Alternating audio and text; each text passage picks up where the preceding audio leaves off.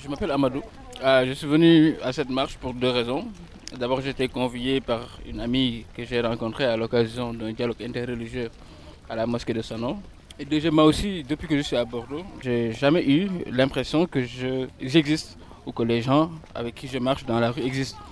J'ai toujours pensé que ces gens-là, ils n'ont rien en commun avec moi, qu'ils ne me regardent même pas et que moi je doute de leur réalité. Et bon, en venant à cette marche, c'est pour avoir l'impression d'avoir une vision commune avec des personnes et partager cette vision commune à travers la marche. C'est la première fois que je sens un sentiment d'appartenance commune qui fait une nation. Parce qu'aujourd'hui, avec cette marche et à travers cette marche, tout le monde est représenté. On ne sent plus la différence. On sent une certaine communion d'esprit à travers euh, cette rue unique à laquelle, sur laquelle euh, tous les pieds vont en marchant.